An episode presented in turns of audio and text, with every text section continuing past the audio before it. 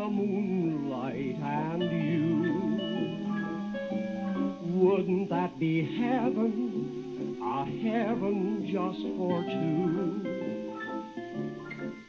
A soft breeze on a June night and you. What a perfect setting for letting dreams come true. A chance to sail away to Sweetheart Bay. Nobody could have put it better than the redoubtable Mr. Toad in that great children's story, The Wind in the Willows. And I quote, There's none so much fun as messing around in boats. He was so right. I've had a lifelong love of messing around in boats. However, when I had the choice of either joining the Army or the Navy, I chose the Army. I'm not so much into big boats. My love of boating is partially tied to its ability to relax me. And while I'm not averse to power boats, I'm more at peace on a small sailboat, rowboat, canoe, kayak. Quiet waters are my thing. The primary reason I tell people why I live in Evanston, Illinois, is that I'm about eight blocks from Lake Michigan. And for almost 50 years, I've spent much of the time as I can in the summer, not so much right now because of the blueberry business I'm in, but I've spent a lot of time out on the lakefront, sailing a 14 foot day sailor called an O'Day Javelin. Basically, it's a small boat built in 1974. As a matter of fact, I believe I have the longest running continuous sailing permit in the city of Evanston. I have no idea where my love of sailing came from. I grew up landlocked on the northwest side of Chicago. One theory is that it comes from my bohemian forebears, Story has it that my grandpa, Joseph, I never actually really got to know him, disappeared one day on the boat coming over to America from Bohemia. After a desperate search, they found him riding the bowsprit, would you believe, at the age of three. Later on, when he was a young man, family lore says that he was in San Francisco playing in a poker game and somebody slipped him a Mickey Finn and he woke up on a whaling ship headed for Alaska. Whether these stories are true or not, they certainly contribute to the theory that being on the water may have a genetic basis in my family. Over the decades, I've had a lot of different little boats. I think the first on a small lake in Winter Haven, Florida, with my son Mikey. We were out on the lake near my dad's house when a storm came up and I raced to get the boat to shore. My son slept through all the thunder and lightning. That story would repeat itself years later, and we'll talk about it later here as well. My Swedish neighbor, the late Cliff Moen, was the guy who really got me serious about sailing. After a Lake Michigan evening with he and his wife Betsy on their 26 foot Ericson, a nice big cruiser moored in Chicago's Monroe Street Harbor, I was hooked.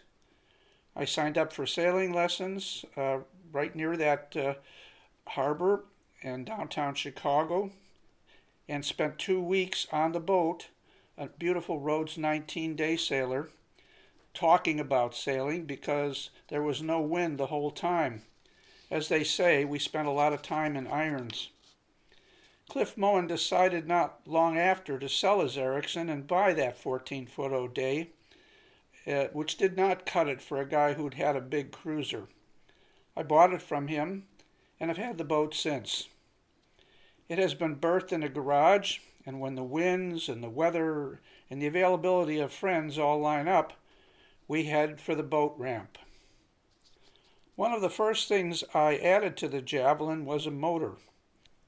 Sailing this day sailor is by necessity a social act. I can barely raise the ma- mast on my own, but at my advanced age, I've decided two is better than one trying to do it. Also, it's just more fun to have a friend or two with you, and it's good for safety reasons as well.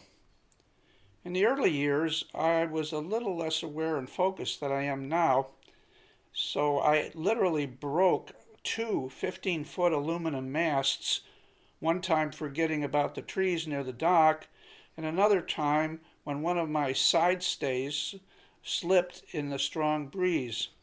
These days I'm pretty careful about such things. Sailing is nothing like power boating. When you're out whizzing about at seven miles an hour on a sailboat, there's no motor, and the sound of the boat cutting through the water actually is quite amazing. You only hear the wind and the water, and the motion of the waves acts as a gentle massage. When I'm with friends, I'm glad to turn the tiller over to them because just being there is my high. While sailing engaged me as a young adult, my first real love of boating came through canoeing as a preteen when I was in Boy Scout summer camps. I remember our camp had a big old wooden Voyager canoe that held maybe 10 or so older guys, but my first encounter was on a small 15 foot Grumman canoe. You may or may not remember the name Grumman. It has long been associated with making airplanes in World War II.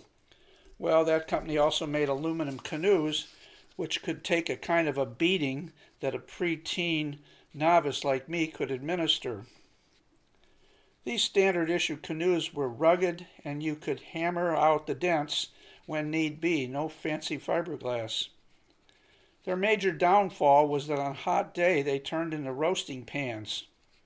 Nevertheless, it was an adventure to load them and strike out for a day or two camping trip when you could seeming, where you could seemingly get away from camp and literally be out there. Maybe that's why I stayed in scouting until I was 50, to be out there. As a family man in my 30s with kids, three kids, we joined another family with four kids and struck out one summer for the Boundary Waters Canoe Area, a federally protected park near the Canadian border up by Minnesota. It was a great week in a sparsely populated area where you could paddle and portage between endless lakes and virtually by yourself, if you didn't mind the bears and the mosquitoes for company.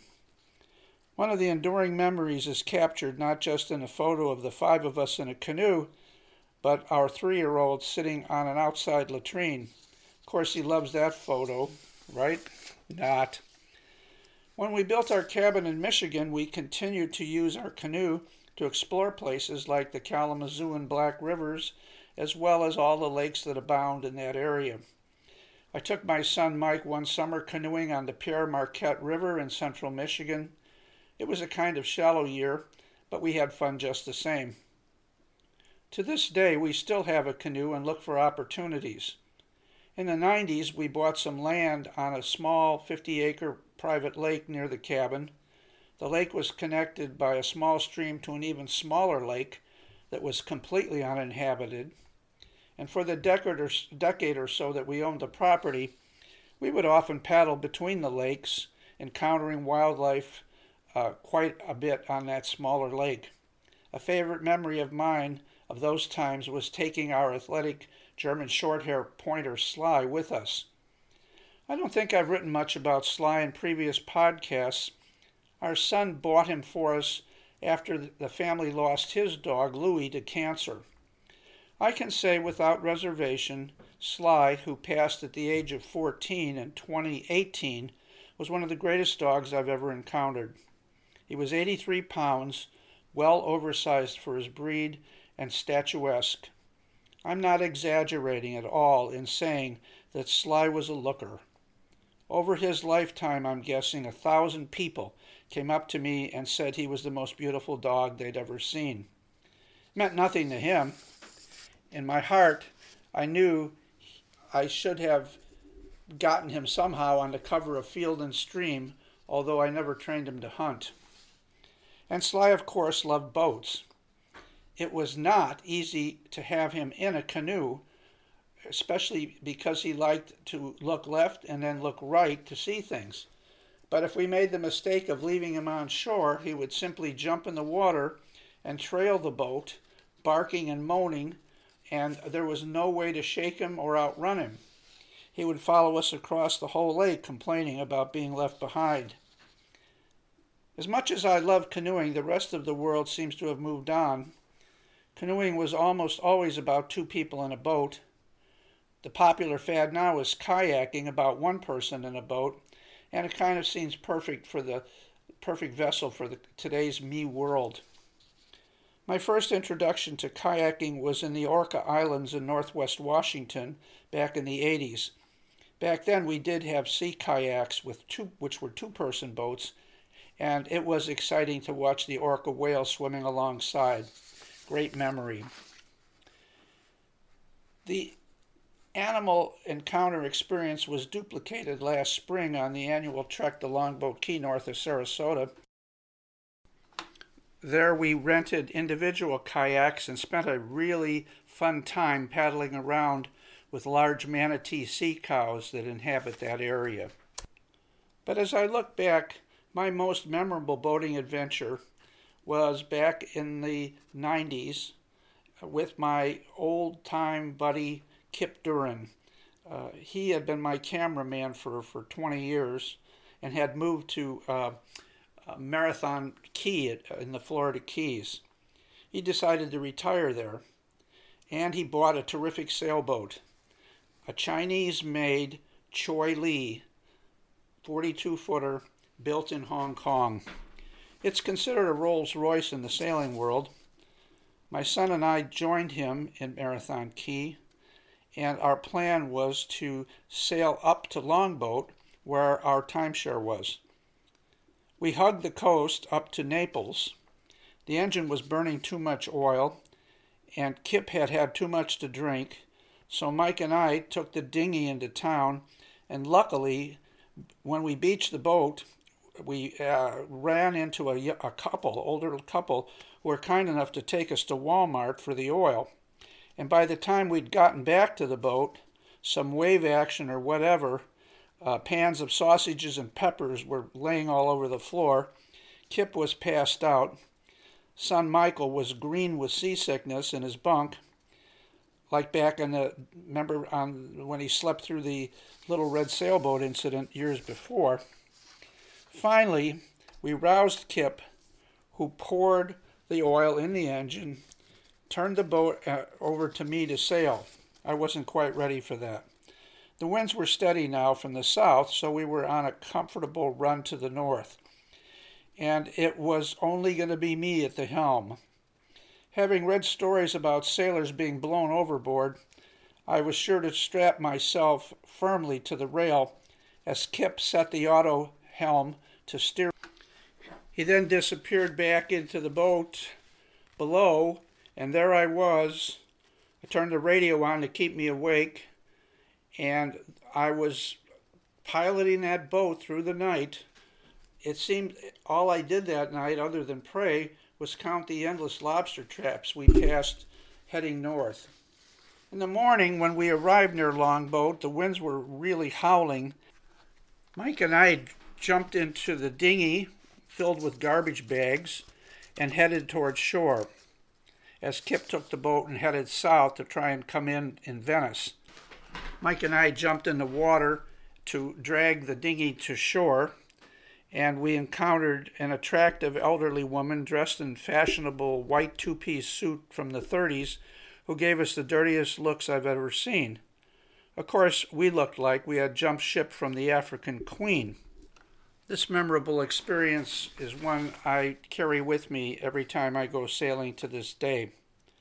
But this spring, when I return to Florida, I'm going to take a sailing course on how to handle bigger boats, up to 25 feet. Those days of dreaming about a bareboat charter in the Caribbean are a thing of the past, though.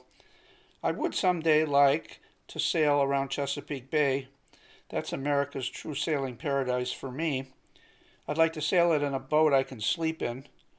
Years back, my friend Kip lived there, and on one evening in the summer, he took me out. Uh, crossing our bow at one point, about a hundred yards ahead, was an old wooden boat, beautiful sailboat, loaded with young cadets from the Naval Academy nearby.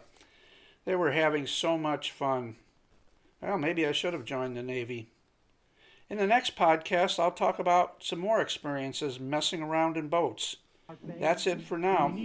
Hey, if you like this podcast, tell your friends. A chance to drift for you to lift your tender lips to mine. The things, dear, that I long for are few. Just give me a sailboat. This is Mel Zellman. Thank you for listening, and catch us next time.